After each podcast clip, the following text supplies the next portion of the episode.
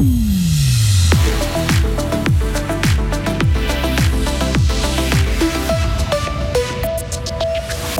Alex Simonez qui toujours plus vite des travailleurs sociaux pour soutenir les élèves fribourgeois et des Guggen pour fêter Alain Berset. Fribourg célèbre en musique le président de la Confédération. C'est le retour de la neige sur les routes. Il va faire tout au plus 2 degrés. Le week-end s'annonce sec et teinté de grisaille. Vendredi 16 décembre 2022, Vincent Douce, bonjour. Bonjour à toutes et à tous. Alex Simonet marque les esprits. Le skieur fribourgeois a rivalisé avec les meilleurs skieurs du monde hier. Il a pris la 18e place de la descente de Val Gardena en Italie. C'est le meilleur résultat de la jeune carrière du skieur de 22 ans. Alors après cette performance, Alex Simonet avait encore de la peine à réaliser. Bon, à vrai dire, euh, je me souviens pas de tout. Mais ouais, très content à l'arrivée. Euh, j'ai pu bien skier. J'ai pris un peu des risques et ça, ça a bien payé. Donc euh, je suis content. Ouais. Ça vient récompenser aussi ce début de saison lors duquel vous avez montré de belles choses. Ouais, surtout de pouvoir faire ça en course et non euh, aux entraînements, ça fait plaisir. Surtout que le seul entraînement ici, j'étais pas forcément le plus rapide. Euh, mais ouais, je suis très content et c'est cool.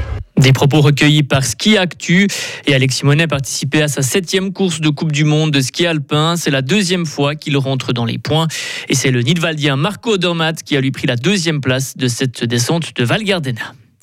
En basketball, belle performance réalisée hier soir par Elfic. Les Fribourgeois se sont imposés en Belgique 63 à 56 face à Namur. Un succès qui permet aux Jeux de Romain Gaspo de terminer à la deuxième place de leur groupe et de poursuivre l'aventure en Coupe d'Europe. Elfic affrontera les Polonaises de Lublin en match aller-retour au début du mois de janvier. La Suisse s'incline face à la Suède. Les hommes de Patrick Fischer se sont inclinés 3 à 2 hier après prolongation dans le premier match de Swiss Ice Hockey Games.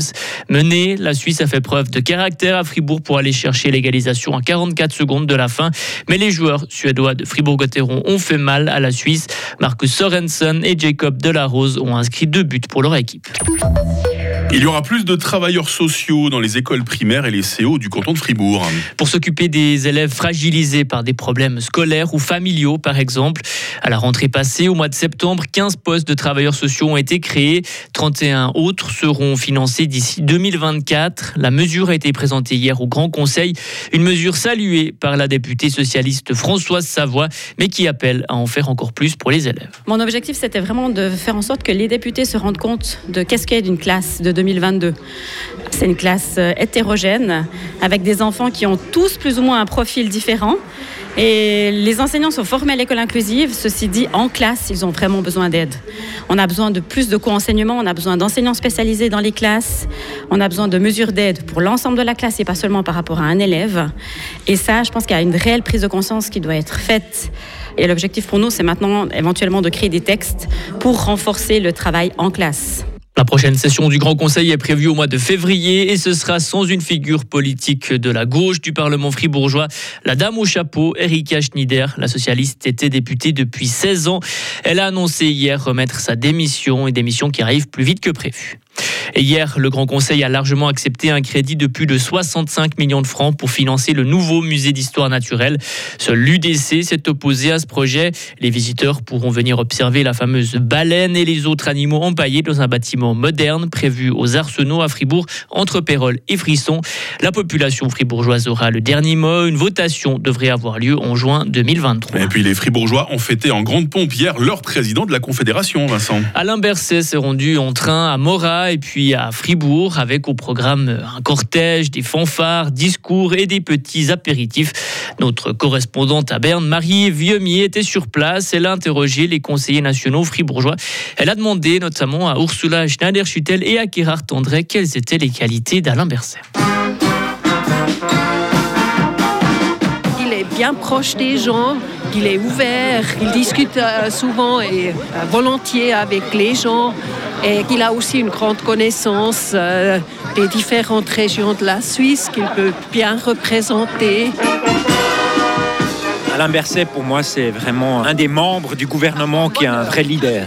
Ça pendant la pandémie. Il a vraiment montré à quel point il est apte pour ce travail. Et il a su bah, convaincre la population suisse. Il a toujours un soutien mais énorme de la part de la population. Donc on peut vraiment dire que c'est un vrai président.